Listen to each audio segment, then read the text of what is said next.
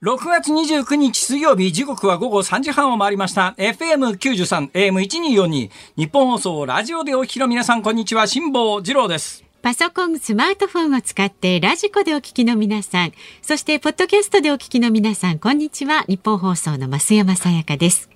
辛坊治郎ズームそこまで言うか。この番組は月曜日から木曜日まで辛坊さんが無邪気な視点で今一番気になる話題を忖度なく語るニュース解説番組です。はい、えー、摂氏と歌詞の違いについて解説をさせていただきます。お願いします。摂氏は、えー、あの温度 C の丸 C と表記しますね。はい、はい、えー、センチグレードかな。えー、で、あの歌詞っていうのは丸 F と温度の銅に、あの、えー、はい、F、F、これフェーレンハイトのはずです。うんうんえー、でですね、日本はあの C 表示なんですよ。はい、で、このセンチグレードっていうやつは確かですね、まあ要するに0度っていうのが水が氷になる。うん、あの氷が水になるところですね。うんはい、であの水の沸点が100度、はい、でこれを基準にしているのが C というやつで、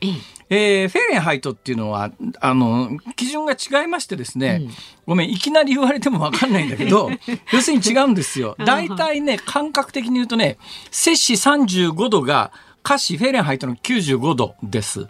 これがね実は私がニューヨーク住んでる時に、えー、私の住んでる部屋から、はい。えー、ビルの屋上に温度表示板があるじゃないですか、えー、それが可視表示なんですよ。可視表示ね。可視表示。だから夏になるとですね、95度とか出るんですよ。びっくりしちゃう、ね。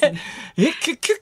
95度、だからまあ、あの、欧米では F 表示、ド F っていうあの可視表示なんで、日本のあの、摂氏表示に慣れてて、外国行って温度計見ると、びっくら仰天するっていうのが。ちょっとね、感覚がね、わかんないですね。ただまあ、欧米人は逆にあの、えー、マルシー、ドシーの方の、あの、摂氏に慣れてないんで、はい、だからいちいちこう頭の中で変換しなきゃいけないっていう作業があるんですが、えーうん、まあ私は摂氏の方が使いやすいと思いますけどね、同じようなケースで言うとね、メートルなんかもそうなんですよ。日本でメートル当たり前じゃないですか。はい、まあ、あの、ヨーロッパでもフランス、まあメートルは確かメートル元気っていうあの1メートルの尺度っていうのは確かフランスにあるはずなんで、えー、ヨーロッパでもメートル表記なんですけど、うん、アメリカはですね、メートル表記なんかほとんどないんですよ。みんな、みんなヤード表示で、あの、センチじゃなくてインチで、それであの、ヤード、や、1ヤードっていうのが大体ね、1メートルっていうのの9割ぐらいなんですね。だからヤードの方が、日本でもあの、ゴルフやる人はヤード表示ですけど、アメリカでまずそのメートル表記っていうのがないんで、これもまたね、戸惑うんですよ。だからインチの次がフィートでしょ。はいはい。だからイメージで言うと、1インチって確か2.5センチぐらいだよなとか、1フィートっていうのは、うん、30センチぐらいだったかな、1ヤードが90センチぐらいだったかな。厳密に言うとみんなちょっとずつ違うんですけど、イメージで言うとそんな感じで、それからね、重さも、あの、この重さなんかも、ポンドなんですよ。はいはい、ポンド。これがまたね、ポンドがね、うん。まあ、謎なんですけど、うん、えー、ポンドって表記してくれるんだったら P とか書いといてくれたら分かるじゃないですか、はいはいはい、これがなぜかスーパー行くとね LB って書いてあるんですよ。最初 LB 見た時になんで？LB ってなんだろうってすごい疑問になって、えー、LB、LB、LB 何の略だ？実はこれ今喋りながらアドリブで喋ってますから、確認して喋りゃいいんですけど LB がポンドは間違いないと思うんですが、はい、なんで1ポンドっていう重さを 1LB と表記するのかが、はい謎ですね。未だに謎ですね。いっぺん調べたんだけど、結局なんだかよく自分の中でも納得いかずに、まあ1ポンドは LB と 1LB と表記するんだって。だから海外行った時に、その長さの表示とか重さの表示とかっていうんで、はい、慣れないと、さっきの温度表記もそうですけども、だ日本で当たり前なことが世界で当たり前だと思わない方がいいです。日本の温度の摂氏表示っていうのは、世界の中でもどっちかというと少数派ですから。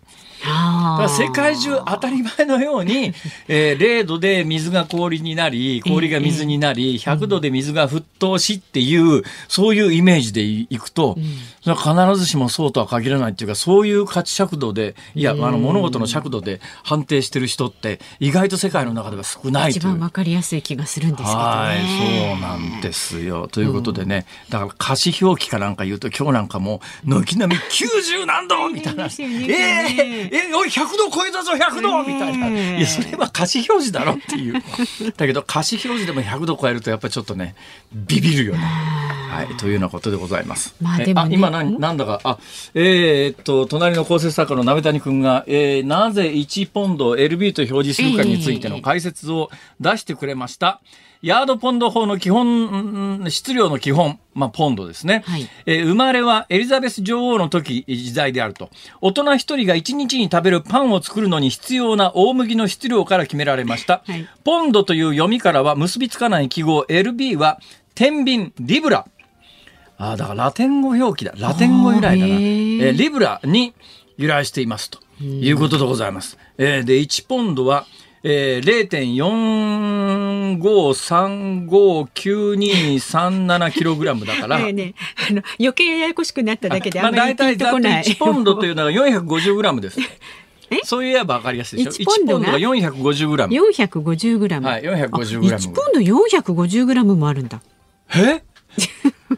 その下にオンスっていう単位もあるんですよ。オンスっていう単位は、香水なんかの量はオンス、それから金の重さもオンスを使うんじゃなかったかな。だからの、オンス、ポンド、ヤード、インチ、フィート、えー、フェレンハイトって、まあ、歌詞っていう、もう本当にややこしいな。全世界的に統一してくんねえかな、これ。とりあえず、えー、温度は、度 C、摂氏表記。ね、長さはメートル表記。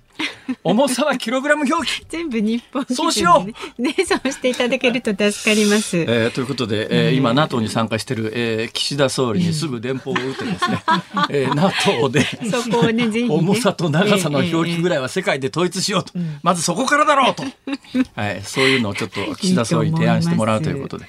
いかがでしょうか、はい、いや今日ねオープニングそんなことを喋ろうと思ったんじゃないんですがなんでそんな喋りになったかというと、はい、えー、前の番組のナイツさんの番組で、だから継続して日本放送をお聞きの方はなんでそういう話になったかお分かりいただけると思いますけども、はい、突然ここの番組から聞き始めた人とか、えー、あるいはポッドキャスト等で、えー、えー、この番組だけ独立して聞いてらっしゃる方はですね何言ってんだこいつらはと。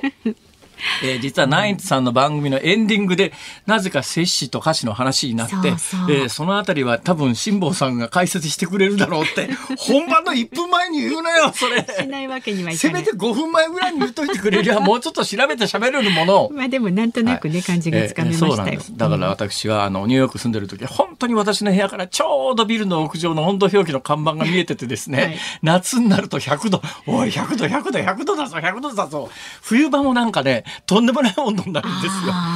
あ結構それがね、えー、まあビビりましたですけどね。ねまあ、1年いたら慣れたけど、でもまあ、そういうのってなかなかね、あの、頭の中でいちいち換算しなきゃいけないから、ついていくのが大変なんです。ね、肌感覚でもそういうふうにね、もう染み込んじゃってますからね。今日はそんな話を実はしようと思ってスタジオに入ったんじゃなくて、スタジオに入った時には、昨日の話の延長戦をするつもりだったんです。はい、昨日、お家を出てからこの有楽町の日本放送に来るまでに、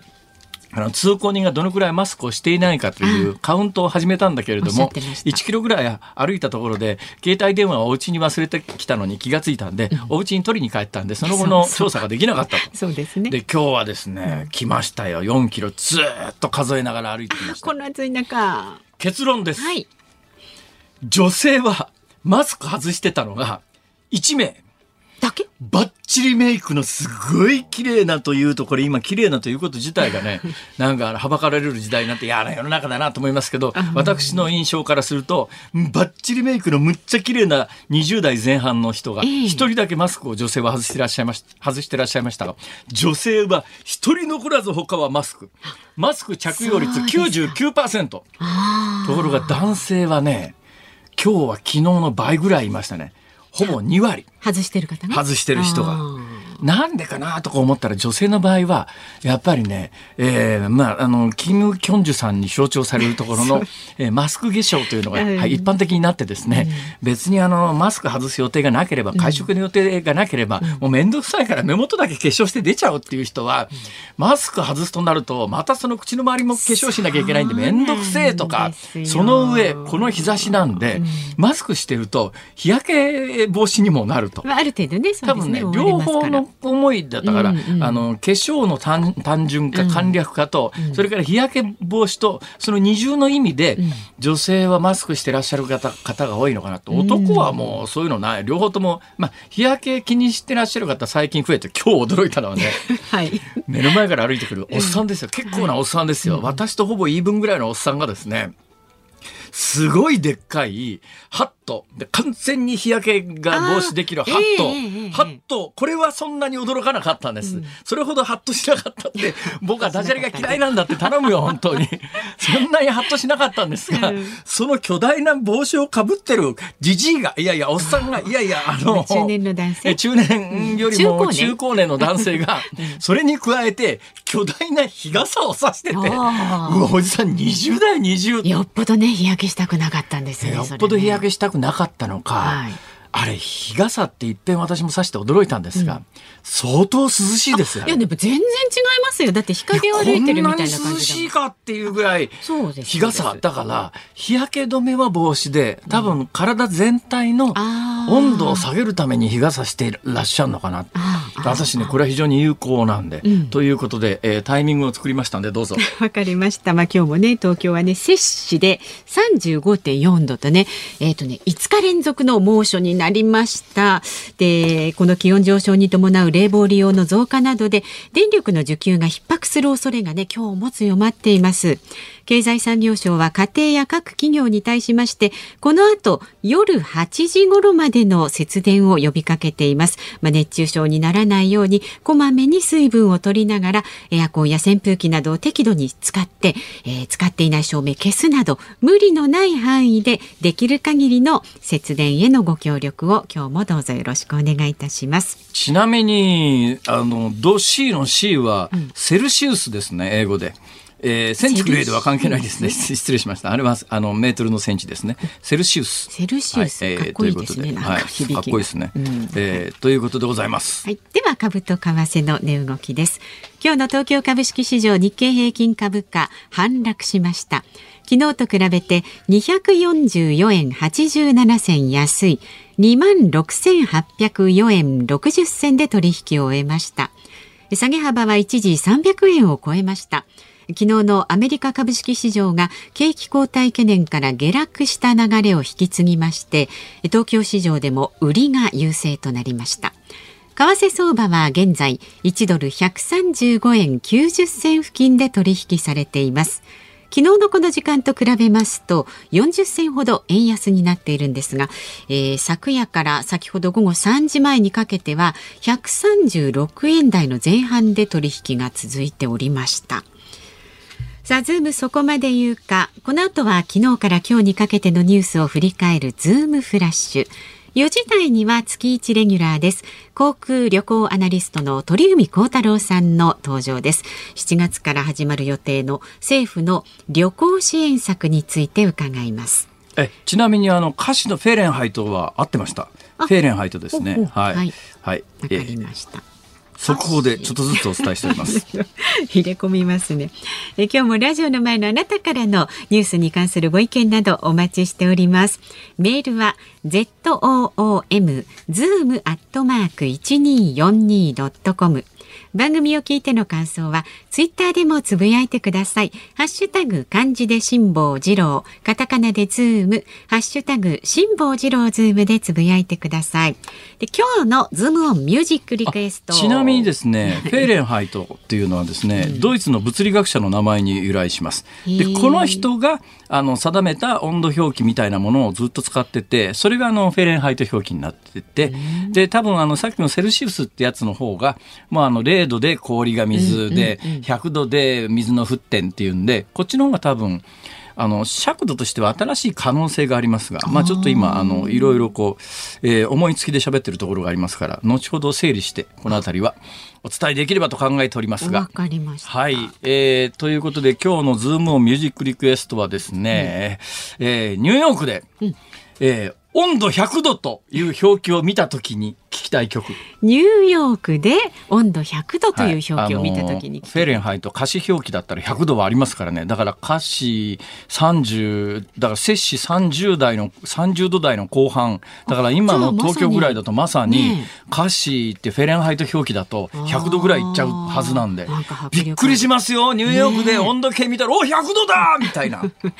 という時に聞きたい曲。ぜひお寄せください。ズームアットマーク 1242.com ールをも添えて送ってください。この後は最新のニュースにズームします。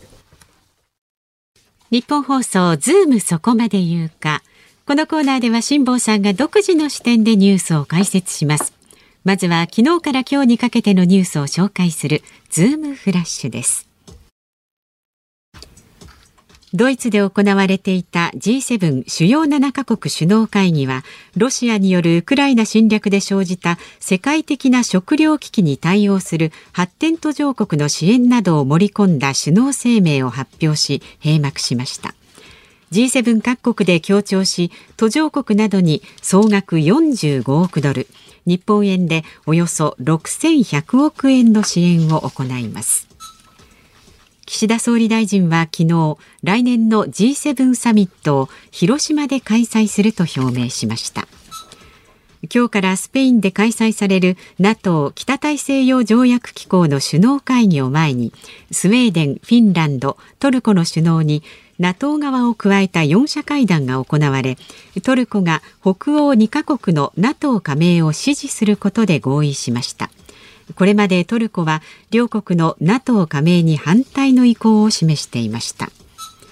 中国外務省はイランやアルゼンチンを含む複数の国がブリックスへの参加の意思を示していると明らかにしました。その上で中国は拡大手続きの開始を支持するとしより多くの志を共にする仲間を引き入れるよう努力すると強調しました。アメリカで新型コロナワクチンのオミクロン株の新系統 BA.4 や BA.5 への感染が増えていることを受けて製薬会社のファイザーとモデルナは28日両系統に対応したものも含めた改良型ワクチンを今年の秋までに準備できるとの見通しを示しました。韓国の連合ニュースによりますと韓国検察当局は昨日懲役17年の実刑判決を受け服役中のイ・ミョンバク元大統領80歳について健康状態を考慮して刑の執行を一時停止し3ヶ月間釈放することを決めました。複数の韓国メディアは韓国政府がいわゆる元徴用工問題の解決策として日韓の企業や個人による募金で300億ウォン日本円でおよそ31億円程度の基金を作り被害者に支給する案が浮上していると報じました。NHK は2021年度末の受信料の都道府県別推計世帯支払い率を発表しました。全国値は78.9%でした。都道府県別では最高が秋田県の97.9%最低は沖縄県で49.5%でした。日本救急医学会は昨日記者会見を開き緊急記者会見を開き熱中症に関する予防に向けて注意を促しました。特に体が暑さに慣れていない今が一番危険だと強調した上で高齢者らへの対応が重要になるとの見解を示しました。学会によると去年熱中症で救急搬送された人の56.3%は高齢者です。熱中症で死亡した人のうち高齢者の割合は高まる傾向にあり年間死者数のおよそ8割が高齢者で占めています。青森県八戸市の菓子製造販売シンボリは売り切れが相次ぐ南部せんべい商品チョコキュースケの製造を7月上旬に一旦休止すると明らかにしました。気温の上昇でせんべいにかけるチョコレートが固まるのに時間がかかり供給が追いついていないそうです。生産の再開は9月頃を予定しています。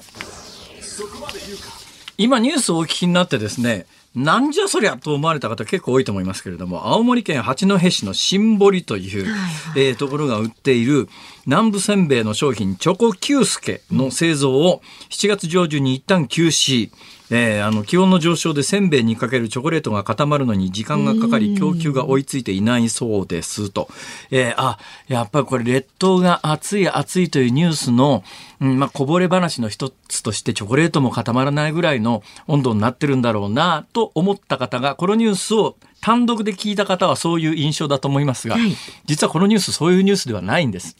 どういうことかというと、はい、1ヶ月ぐらい前にとあるメディアがですね、えー、南部せんべいが長らく低迷してた上に、さらにコロナが追い打ちをかけて、もう全然売れなくなって困ってたんで、うん、えー、なんとかしなくっちゃっていうことで、試しに南部せんべいにチョコレートかけてみたらどうだんべっていうんで、チョコレートかけて売り出してみたら、それが爆発的に売れ始めて、えー、新しく生産ラインまで整備して、いや、南部せんべいがアイデア一つでここまで売れましたよというニュースが一月前にあって、はいはい、で、このニュース。要するに、要するにその報道もあって、売れすぎちゃったっていう、まあ、顛末期みたいなもので、この単独でこのニュースだけ聞くと、なんか青森もチョコレート固まらないほど暑いんだとこう思った方が大半だと思いますが、はい、いやそういうニュースではないそういう前提ありでね。そうなんですよ。紛らわしいよな。確かに。えまあいいや、えー、そういうことでその一つ前のニュースですね。えー、熱中症本当に気をつけてください。うん、あの熱中症学会。えーね、日本救急医学会ですね熱中症学会じゃないですね日本救急医学会は、えーまあ、特にあの高齢者、えー、の皆さん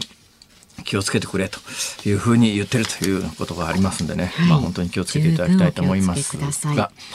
あの韓国の連合ニュースで、あ韓国の連合ニュースはあれですね、えー、懲役17年のイ・ミョンバクさん、まあ、元大統領、もう80歳なんですが、うん、えー、刑の執行一時停止で3か月間釈放するっていうか逆に言うと、え、イ・ミョンバクさんまだ刑務所の中にいたんだっていうのがね、私は素朴に驚いたんですが、というのがですね、イ・ミョンバクさんが、まあ、あの、逮捕の序列で言うと後なんですが、はい、あの、イ・ミョンバクさんの後の大統領がパク・クネさんですよね。で、パク・クネさんの方が実は逮捕が早いんですけども、パク・クネさんと今どうなってるかというと、はいえー、懲役22年というとんでもない、あ、これはもう死ぬまで刑務所にいなきゃいけないよねっていうのが確定したんだけども、去年の12月に、あの、恩赦されたのかな確か。えー、恩赦されてるはずですよ。そうすると、はい、私はなんとなくその一つ世代前のイ・ミョンバクさんは、とっくの昔に恩赦されてんのかなと思ったら、いや、実はずっと収監されてたということで、もう80歳になったんだな。でも驚くのは、パククネさん懲役22年でしょその一つ前のイ・ミョンバクさん懲役17年じゃないですか。その一つ前のノムヒョンさんっていうのは、えー、2009年に検察の事情聴取を受けた後、どうも自殺をされたんじゃないの、ということで、でそのさらに一つ前のノテウさんは、えー、やっぱりあの、懲役17年ですよ。その一つ前のチョンドファンさんは、無期懲役ですよ。いや、もう皆さん大統領に、はい、全員、その後、ね、全員一致して、末路が。えー、はい、末路、末路、だから大、韓国で大統領になるということは、大統領を辞めた後、刑務所で獄につながれると。だから、ついこの間任期が来た、えー、大統領は自分の政権末期に検察官にそういう捜査をする権限自体を剥奪するという無茶なことをしてですね、俺は絶対逮捕されねえぞっていう。まあ、そんな状況だったんですが、えー、ただイ・ミョンバクさんはおそらくあの今病院にいらっしゃるのでねもう80歳で高齢なんで病院にいらっしゃるということはあの今服役中の人として病院にいて、病院の病室の前には刑務官等が脱走しないようにこうずっと立ってる状況なんですが、これ、あの、基本的にじゃあどうなるかというと、その病室の外に立ってる人の種類が変わるだけで、だから大統領、元大統領の警護の人に変わるだけで、基本的な待遇が変わるわけじゃないし、おそらくまあ保守派ということで、今の新しく大統領になった人も保守派なんで、おそらく近々今回大統領になった人がイ・ミョンバクさんに関しては、えー、この一旦釈放という、まあ、今回の処置の後、えー、恩赦を出すんじゃないの？というような今韓国では話になっております。ズームフラッシュでした。6月29日水曜日時刻は午後4時を回りました。東京有楽町日本放送第3スタジオから辛坊治郎と。増山さやかでお送りしています。いただいたメールご紹介します、はい、ありがとうございます。群馬県高崎市のセルリアンブルーの自転車さんはですねえー、ラジオショーから聞いています。辛坊さん無茶ぶりにもかかわらず分かりやすい解説ありがとうございます。あのですねこの30分ほどの間に、うん、えー、摂氏と歌詞、うん、なんで日本語で摂氏と歌詞と言うんだとか、はい、それぞれ一体どういう意味があるのかも含めて、うん、完璧に理解しましたので、ね、今日は5時台のニュースの解説で、それをちゃんとやります、そっちやりますか？はい。わかりました。じゃあ5時台でね。あ5時台で。今今やってもいいんですけどもうもう今完全に理解しましたんであそれと私、さっきもしかして、あの、ド C の C はセンティグレード、まあ、まず口走って、えー、後でこのネットで調べて、いや、セルシウスですって言って、はい、あの言い直したんですが、うん、やっぱり英語でね、 centigrade で合ってました。だから centigrade と一般的に言ってるんですが、ただ語源的にはセルシウスっていう人の名前からあれなんですが、英語で言うとやっぱりね、あの、摂氏は centigrade、えー、華氏は Fahrenheit っていうっていう、当たってました。正解だから、あの、え、あの、いろいろネットで見る前の方が当たってたりなんかして、あら、すごい。わ、かりませんが、あすいません、恐縮です。ありがとうございました。5時台にやりますか？やります、はい、それも含めて詳しく5時台でやります。わ、はい、かりました。さあそれから足立区にお住まいのとしひこさんです。今朝の柿花正あなたとハッピーで、はい森永卓郎さんがトースポ、うん、トーソトースポウェブの辛坊さんの太陽光発電パネルのインタビューについて話していました。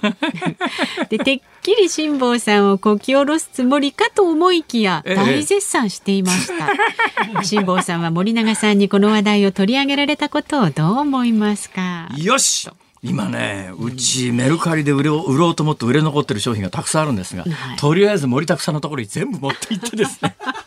押し付けたろう。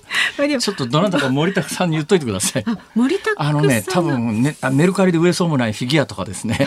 えー、そういうゴミみたいほほぼほぼほぼゴミみたいなものがたくさん溜まってて困ってるんですけど森永さん森田さんの所沢の家なら引き取ってくれるんじゃないかと。はいそんなことでございましたはいじゃあどなたかお伝えになってください。お願いします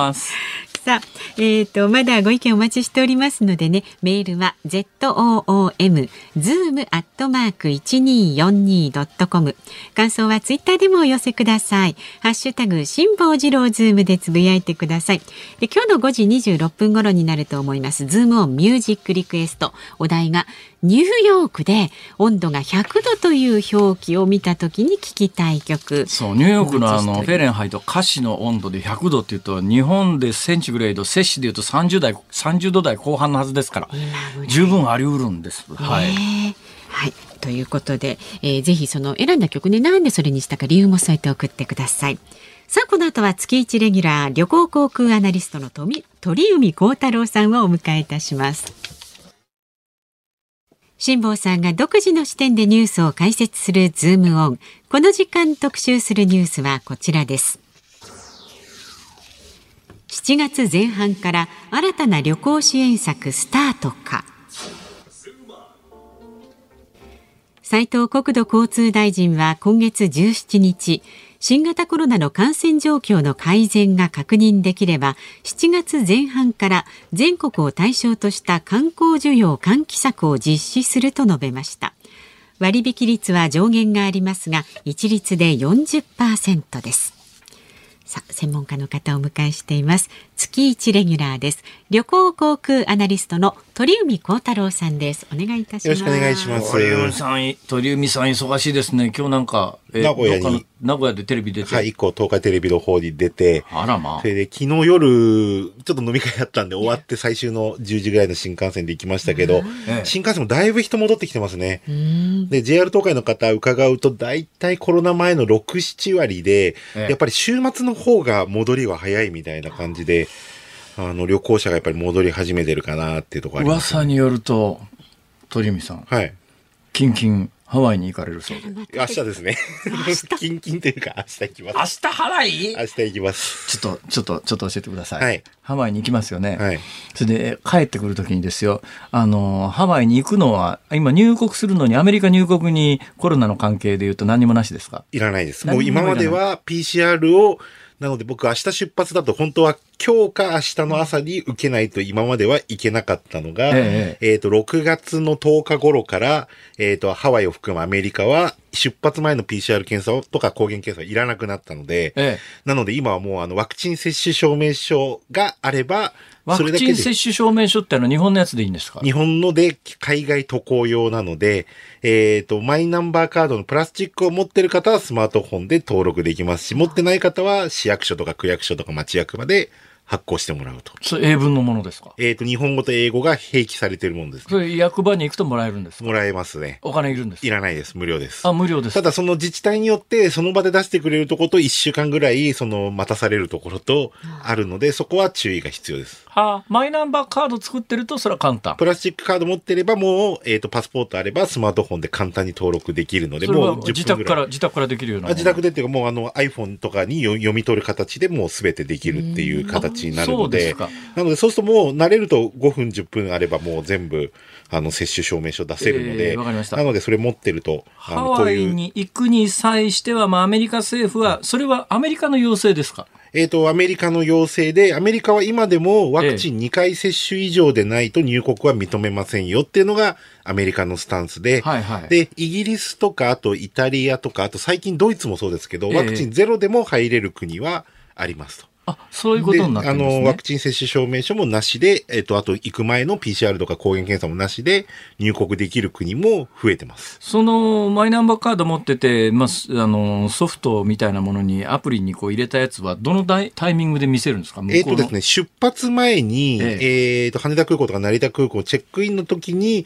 これはあの、ワクチンの2回打ってますっていうのを見せたりっていうのをスマホで見せてくれてますやってますし、あとあの、JAL とか ANA だと事前にスマートフォンとかあの、インターネット上で登録をすると、えっ、ー、と、事前審査っていうのもできるので、それをしとくと間違いないので、えっ、ー、と、僕も今これから今日やろうかなと。アメリカ入国の時に向こうで何か見せろって言われるってことじゃないんですね。もう出発でその書類が整ってないと飛行機に乗せてくれないっていう。そういうことですか。はい。わかりました。まあ、じゃそれで飛行機乗ってハワイまで行きました。はい、エスター取って行って入国しました。ねうん、えー、遊びました。うんあの、ただ帰りに PCR 検査がいりますよね、日本政府の72時間切った段階で行きますんで、ええ、僕の場合は今回2泊4日でも日曜日には日本戻ってくるので、はい、そうするともう、えっ、ー、と、着いたらすぐ受けに行きます、僕はもう。それ、あの、ハワイで簡単に受けるところあるんですか？ハワイはですね、他の国では少ないんですが、日本同様で唾液で受けることができて、え、かつ日本語、日本人のお医者さんがいるクリニックがいくつかありますので、そこで受けて、だいたい相場が180ドル。180ドル？が相場ですね。安いところで100ドルあるけど、まあ大体日本人向けのところだと大体180ドルぐらい。ええー、2万3000ぐらいだったんですかね、今円安なんで。あら、うん、それは、まあ、それ受けるとすぐに証明書出してくれる。そうですね、5、6時間ぐらいで、大体メールで送ってくれるので、ええ、で、今度、日本帰国用の MySOS っていうアプリがあるので、はいはい、でそこに今度、その、インの取得した情報を登録すると、え、もう晴れて、えー、羽田成田ではもう、早い人最近20分ぐらいで飛行機着いてからもう、出てますね。あ、じゃあもうコロナ前の入国、はい、もうほぼ一緒です。この MySOS ってとこに、現地でその取得した PCR の陰性証明を、ええ。えー、とスマートフォン上にアップロードして。さんはマイ SOS というアプリを、えー、ご自身のスマホで私たちに見せてくれてますけれども、うん、それでじゃあ簡単にできるそれでもあのどうなんですかね、うん、ちょっと鳥海さんの読みでね、うん、そして今私ざっと聞いて面倒くせえなと思ってお金がかかるかかるということが判明したのが向こう行って帰国便に乗る時の PCR 検査ですよね、これだけですネックは。これっていつ頃緩和されます？まあ早くても秋でしょうねまあ、選挙が終わって次どう出るかですよね。だそれを、だからアメリカがそれをや唯一や、まあ、この先進国の中でやってたアメリカが6月10日頃にやめたんですよね。ええ。で、いうことはあと日本ぐらいなので。いわゆる先進国の中で残ってるのは日本だけですか？日本とですね、あとまあこの近場で言うと韓国、あとは、えー、カタールもなんか残ってますね。カタール？カタール残ってます。カタールはまあ、行かないからいいけど。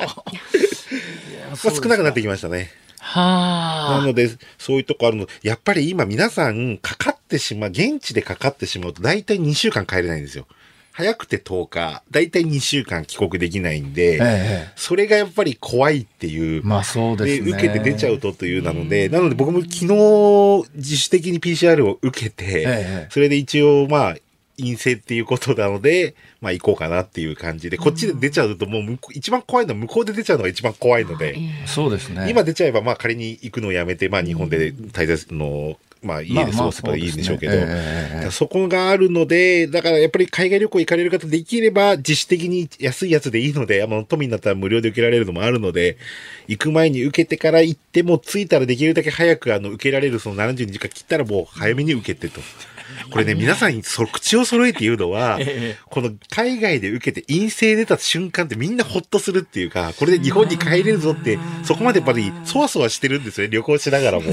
それだけどね、あの、まさにおっしゃる通りで、極めて合理的な対処方法なんですが、うん、あの、制度の趣旨から言うと、向こうで感染してるかどうかというのを調べてこいっていうのに、要するに着いた瞬間に受けて、えー、それっていうことは、制度の趣旨から言うと、おかしくないですか？そうなんですよ。海外で受けろと。で、例えば、一泊二日で仮に韓国に行く場合でも、ええ、その、じゃあ日本で受けたら70日間切ってるからいいんじゃないのって言ったら、それはダメですと。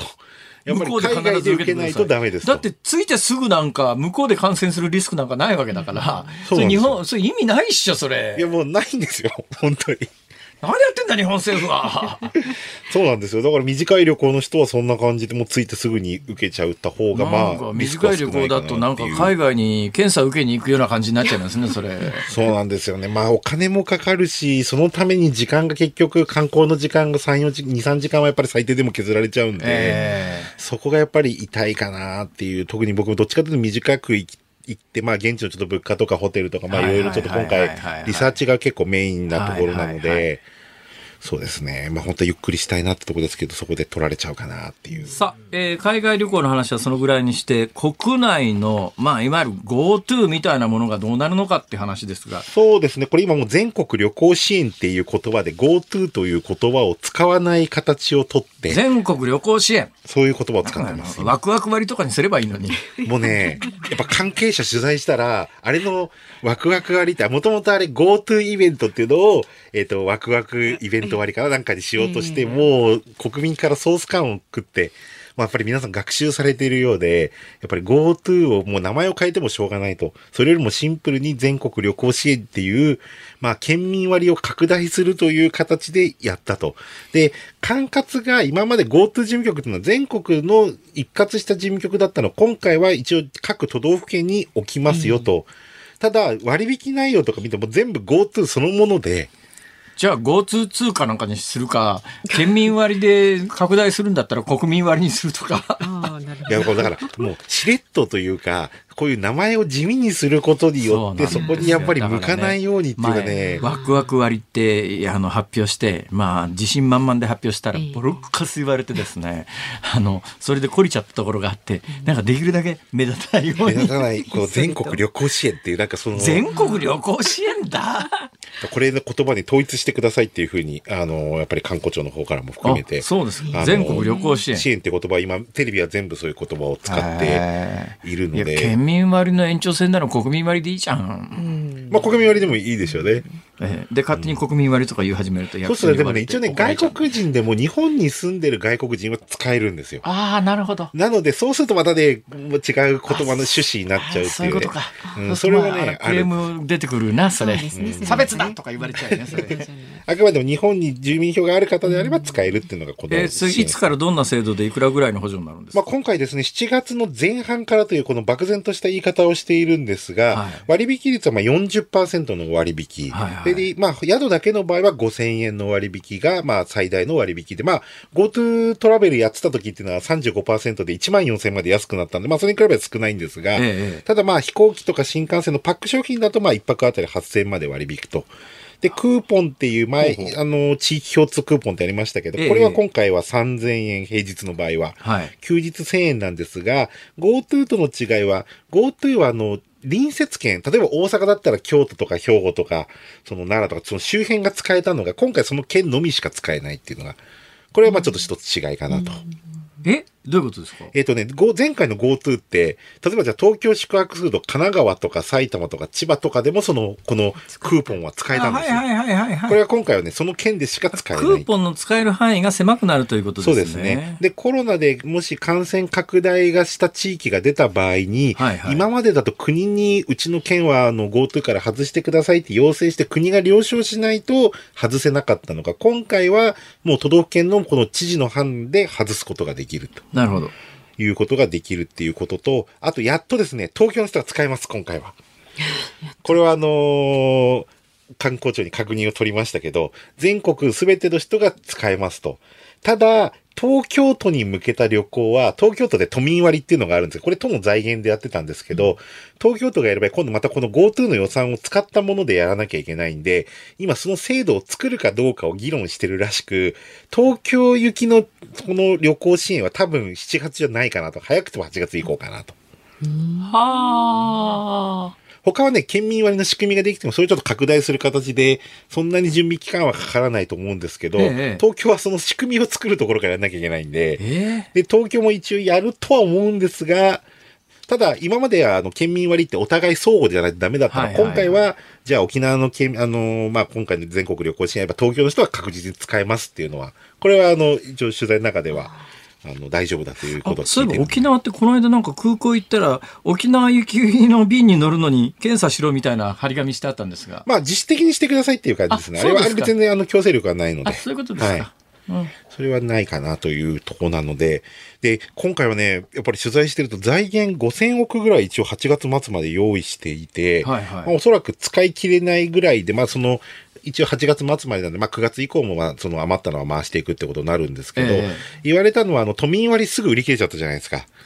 ニュースでもう一瞬で都民割っていうのはもう枠がなくなっちゃったっていう。はい、でも今回はあの余裕があるので、まああの、使いたい人が大体使えるかなっていう感じで、あの、やってます。ただ、いつ始まるかがわからない。いや、それいつ始まるかわからないって、ど予約どうしたらいいんですか？いや、なので、その既存の予約を対応させるかどうかも検討中ですというふうに今説明。じゃあもうそれも予約前の時みたいにも始まるのを見越して予約だけ取っとけっていうアドバイスもできないということですね。できないんですけど、ただ一応取っといて、キャンセル料のギリギリのところまで引っ張るというふうに考えると、まあベストは8月のとりあえず予約を考えといた方がいいかなと。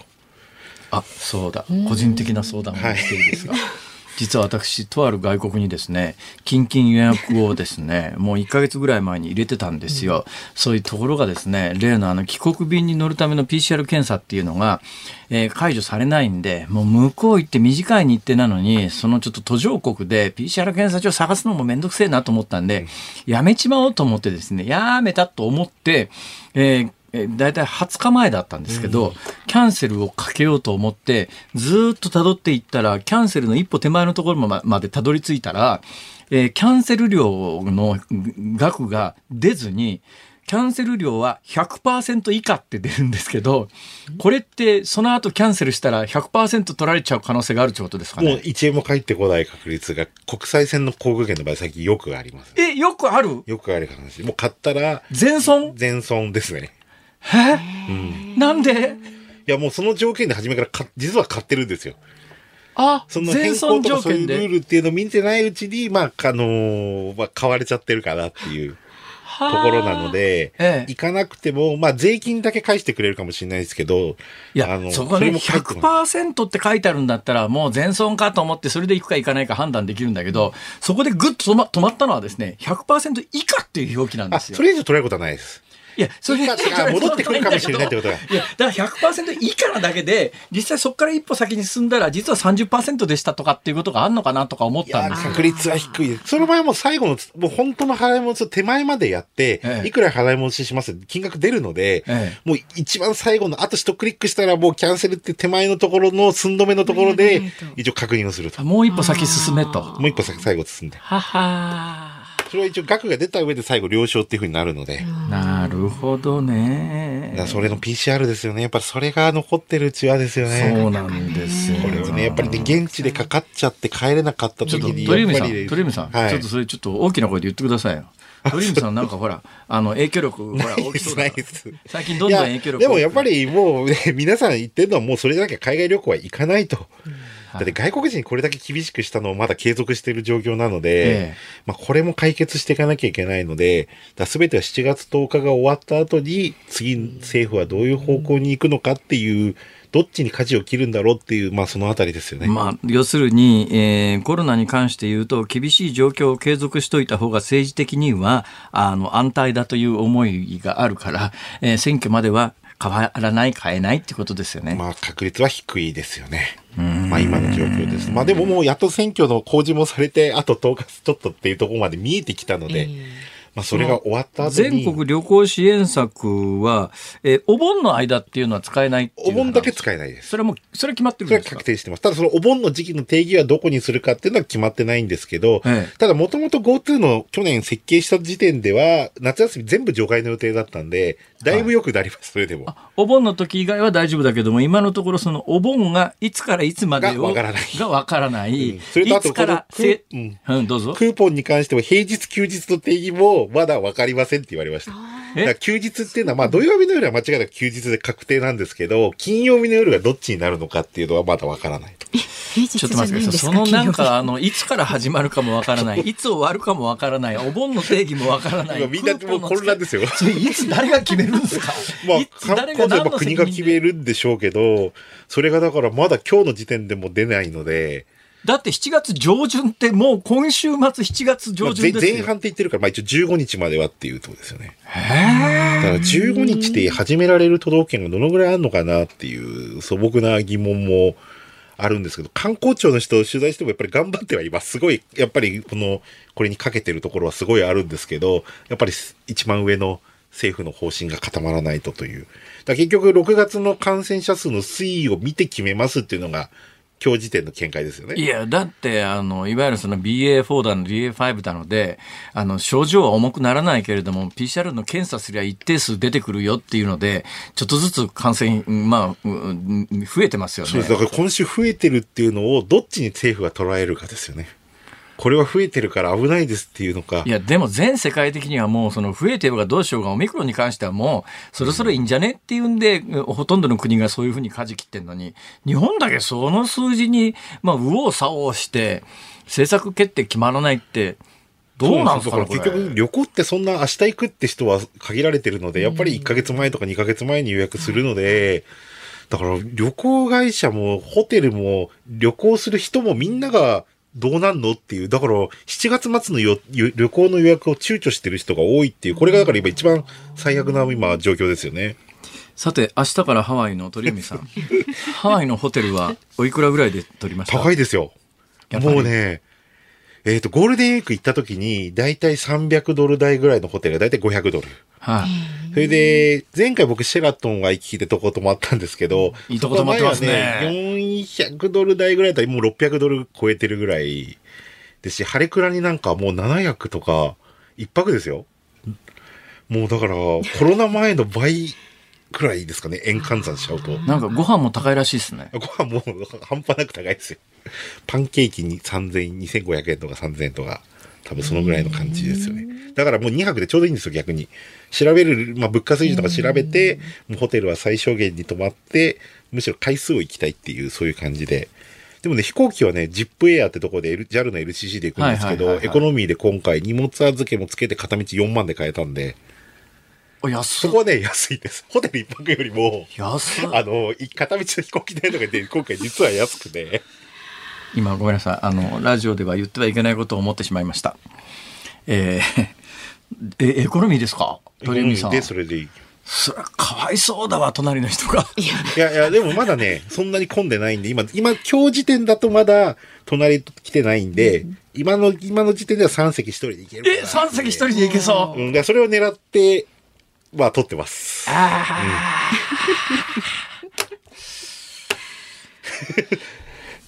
で、ちょうど ANA の380って2階建ての飛行機が1日やってくるので、帰りはちょっとそれで帰ってこようかなっていう方向ではいます。ああ、ANA の380。はい。あれ、私、昔ね、タイ航空の、え関空バンコク便で乗ったことがあるんですけど、その時は2階が、そう、ほぼほぼ全部ビジネスクラスっていう。そうですね。タイ航空2階全部そうですね。アナはどうなるんですか ?ANA は2階がファーストクラス、ビジネスクラス、プレミアムエコノミーが2階。1階は全部エコノミークラスで、え全部で520席ですね。520席、はい、それがやっとね、金曜日、土曜日の2日間に限って毎週あのハワイに飛ぶようになるので、はい、ちょっとそれを身がてら、あの、まあ、ちょっと1日ぐらいはゆっくりしようかなっていう感じで、今考えてます。ホテルのランクはやっぱりね、ちょこっと下げましたね、今回。やっぱり予算的にもっていうのがあるので。そうなんでちょっとあのそれ帰ってきたらまたいろいろ教えてください。はい、わかりました。いや実は私ね今年の8月にちょっとハワイ。そうね、ね、PCR 検査所の情報とか了解です。お願いします。ありがとうございます。またお待ちしております。旅行航空アナリストの鳥海高太郎さんでした。ありがとうございました。日本放送辛坊治郎ズームそこまで言うかをポッドキャスト YouTube でお聞きのあなた。いつもどうもありがとうございます。日本放送の増山さやかです。お聞きの内容は配信用に編集したものです。辛坊治郎ズームそこまで言うかはラジオ局日本放送で月曜日から木曜日午後3時半から毎日生放送でお送りしています。番組はラジオの FM93 AM1242 に加えてラジコでもお聞きいただけます。ラジオラジコではポッドキャスト YouTube 版にはないコンテンツが盛りだくさん。アトムさん吉田由紀ちゃんの中継企画さらに辛坊さんが「夕刊富士」の気になる記事を解説するコーナーそして辛坊さんが聞きたい曲をお送りする「ズームオンミュージックリクエストなどラジオラジコでしか聞けないあんなことやこんなことがいっぱいです。ポッドキャスト YouTube を聞いた後はぜひラジオラジコで辛坊治郎ズームそこまで言うかをお楽しみください。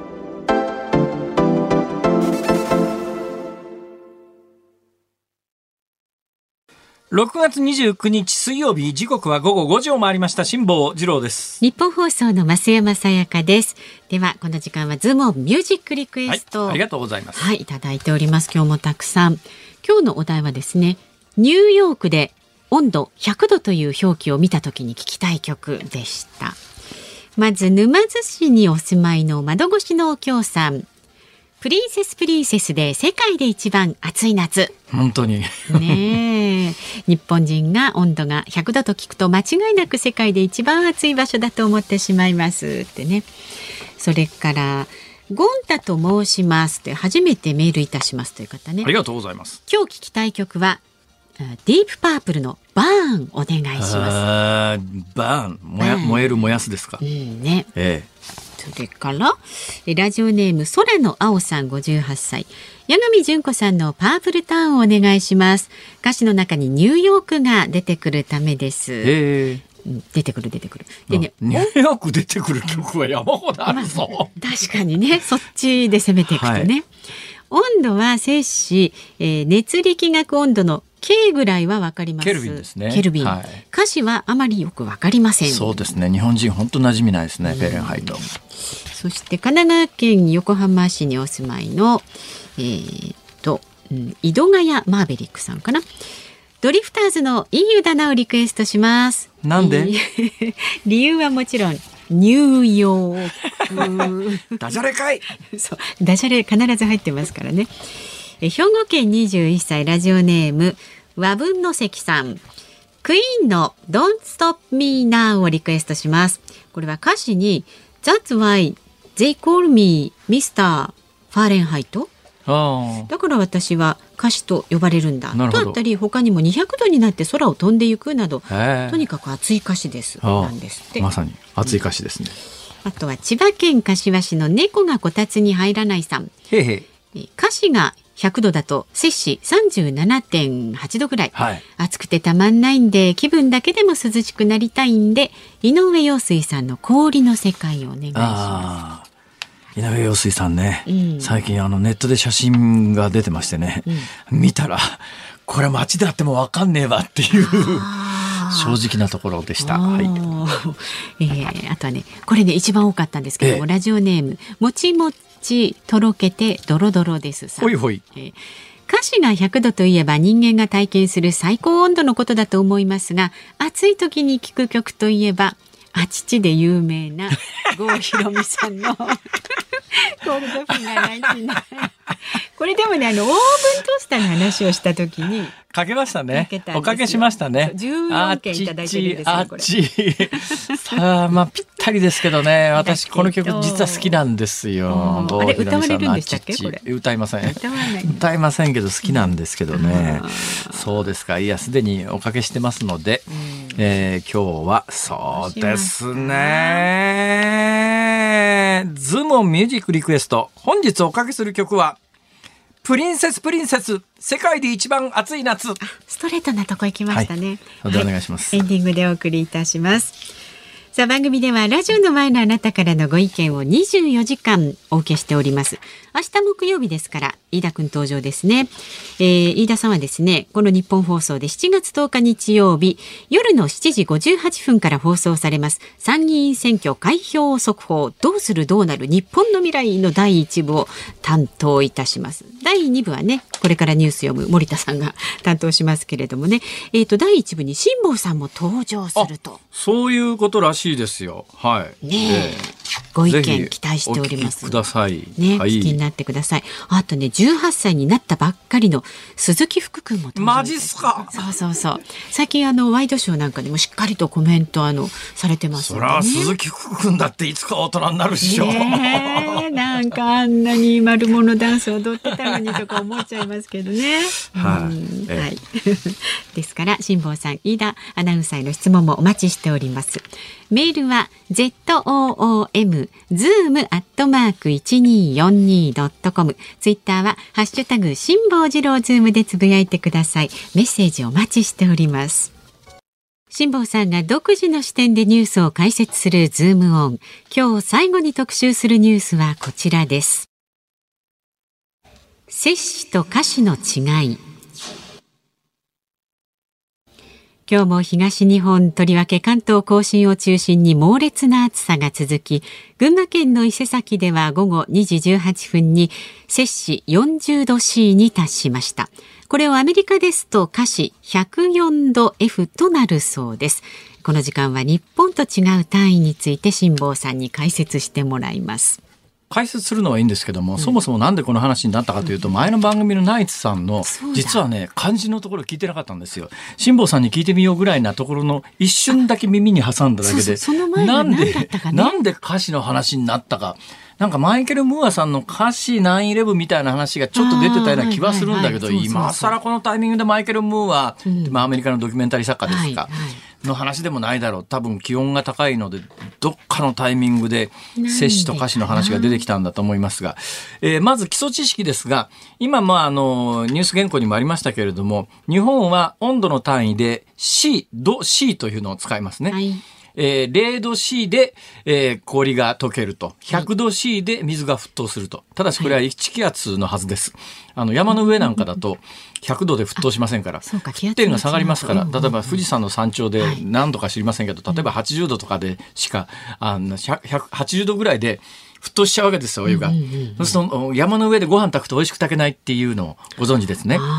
キャンプの時に山の上だと気圧が低いんで、うん、あの水が100度までいかないうちに、どんどん蒸発するんですよ。そうすると温度が低いまんまで沸騰しますから、美味しくご飯が炊けませんっていうのはもう、キャンプでは当たり前の話なんですが、うん、まあ気圧が低くなると沸点が下がるんですね。だからまあ多分1気圧で、水というのは100度で、えー、水蒸気になると。で、まあこの、えー、0度で氷ができるんで、基本今当たり前のように、10度だとちょっと寒いよね、2度だと寒いよね、0度より上上回ると氷が溶けちゃうよね。とか、100度だとお湯が沸騰するよね。って感覚的に分かりますよね、我々。だけど、そういう価値の尺度というのを誰かが作っていなければ、今この暑いよねの、だけど暑い、なんで暑いのって、いや、まあ太陽当ててるから暑いんだろうはわかるんだけど、何度という概念がなかったら、比較できないですよね、ね、昨日と今日とどっちが暑いって言われたって、はい、今ならまあ温度計見て何度って分かりますけれど、えー、そういう昔は尺度がなかったんですよ。はい、でそういうまず測る手段というものが生まれてじゃあこの測る手段が生まれた時にどういうふうに基準作ろうかって誰かが基準作らなきゃ基準ってできないんで、えー、でまず、えー、度 C というのがですね1742年、あ、それより先にフェーレンハイトですね。えー、ド F の方が先に1724年に考案されてます。1724年にオランダの物理学者のガブリエル・フェーレンハイト、ファーレンハイトさんっていう人がですね、考案したんです。はい、で、この人が決めたんですよ。もうこういうふうに決めたんだからもうなんでって聞かないでください。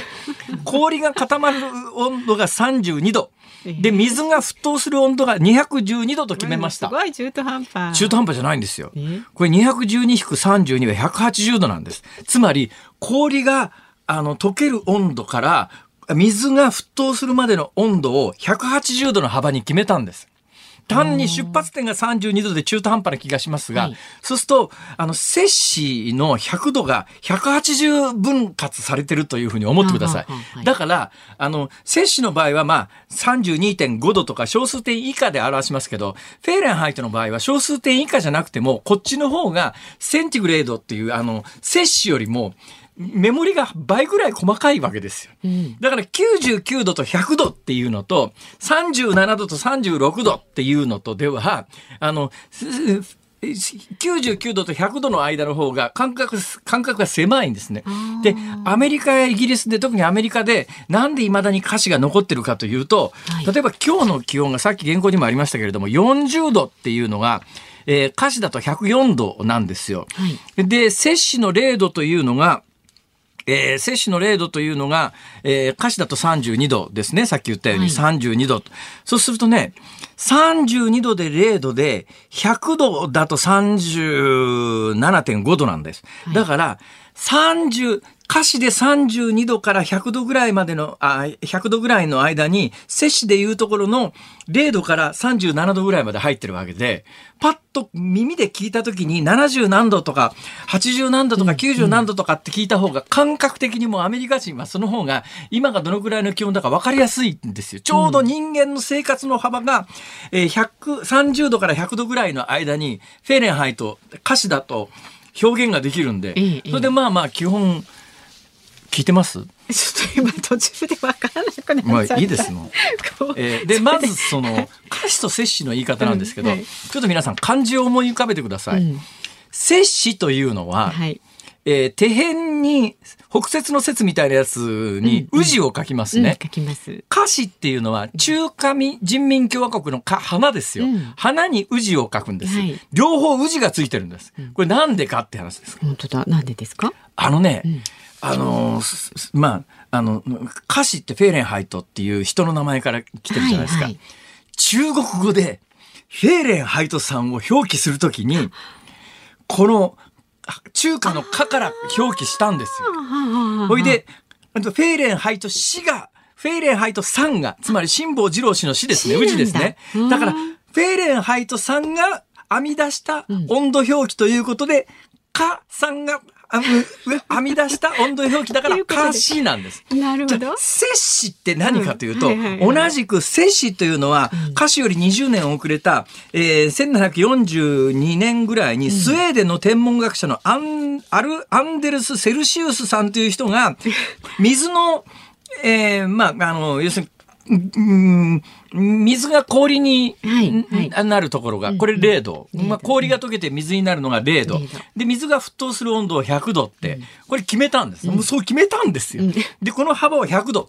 カシさんはこの間を180度に置いたんですが、摂氏さんは100度に置いたんです。で、そのセルシウスさんっていう人を中国語表記だと、その摂氏の説から始まるんですよ。だから、あの、セルシウス宇治があの、編み出した温度なんで、セルシウス宇治で摂氏。で、フェーレンハイトはカシさん、カーなんとかさんが編み出したので、カーシでカー宇治なんです。だから両方とも、摂氏もカシも宇治がついてるのは両方とも人名だということです。中国語に翻訳した時の人名を元に使ってて、えー、度 C というのはセルシウスさんが編み出したんで、度 C で、フェーレンハイトさんが編み出したんで、度 F なんです。なるほど。分かっていただけましたでしょうか？よくわかりました。で、そのまあ、摂氏さんが編み出したんで、度 C の C はセルシウスなんだけども、うん、同じくあの、英語で centigrade って100分、物事を100に分割するのが、センチっていうの表現がありますね。1センチ、2センチっていうのはどういう意味かというと、あれは1メートルが標標準なんですね。1メートルを100分割したから1センチなんですよ。なるほど。はい。ね。あの、英語圏で線のことを見るっていうんです。スペイン語なんかではまさに線が見るなんですけど、うん、線分割したものがミルなんです。だから1メートルを線分割したものがミリなんです。あ、ああ、なるほど、なるほど。わかります？わ、うん、かった、わかった。あ、それで言うとね、はい、日本人に馴染みがないんで、うん、パーセントわかりますね。うんパーセントって100分率じゃないですか。はい、100分の1とか100分の2、はい、棒を引っ張って上下に丸々1個ずつですよね。ええ、と世の中にはですね、世界的にはパーミルっていう表記があって、うん、棒1本引っ張って上が丸1つで下が丸2つなんですよ。うんうんうん、これパーミルっていうんですが、これ線分率っていうんです。で、時々そういう表記、外国の文献見てると、1パーミルっていうのがあって、これパーセントだと思い込むと数字がぐちゃぐちゃになって、あれ合わねえおかしいよと思うと、実は棒の下に丸が2つついてるってことがあって、これは線分率って言って、1パーミルっていうのは、1%っていうと100分の1ですけど、1パーミルは1000分の1なんですよ。はいはいはい。この辺もね、日本人には多分馴染みがないっていうか、学校であんまり教わんないと思いますけど、だからセンチってのは100分の1で、ミルが1000分の1っていうか、まあ、センセンチが100でミルが1000だっていうのは、いろんなことの基本に覚えておかれた方がいいでしょう。以上です。勉強になりました。ズームオンでした。ズームオンミュージックリクエストをお送りしたのはラジオネーム窓越しのお京さん、栗蒸し羊羹さん、松下さん、ガハハ太郎さん、空山ちゃん、獅子座の B 型さん、虎のしっぽさん、みかんジュースさん、ヤグルマーソーさん。以上、9人の皆さんのリクエスト、プリンセスプリンセス世界で一番暑い夏。はい。えー、いうことでね、はいえー、今日の気温はほぼほぼ日本全国的に華氏100度だったと。これどうなんですかね、あの、軽量法違反で怒られないかと思ってですね、えー、日本はメートル法以外を使うとですね、法律違反になる、まあ、確かに紛らわしいからね放送で言うのは特に、ね、まあ、そうですね。放送で明日から歌詞に切り替えたら多分ね あっという間に総務省から怒られると思いますだいぶ問題になるかもしれませんから、やめましょう、はい、さあお聞きの日本放送。この後はショーアップナイター福島郡山からですね。巨人対中日戦です。解説井端弘和さん、えー、日本放送荒井川裕二アナウンサー実況です明日の朝6時からの飯田浩二の OK 工事アップ。コメンテーターは東京外国語大学教授で国際政治学者の篠田秀明さんです。NATO 首脳会議そして日米韓3カ国の首脳会談について取り上げるそうです。午後3時半からの辛坊治郎ズームそこまで言うか木曜日ですから飯田アナウンサー登場です。はい、えー、飯田アナウンサー登場なんですけれども、はい。えー、大変申し訳ございませんが、明日はですね、はい、えー、岸田総理の出演等々はありませんので、はい、ええまた明日。はい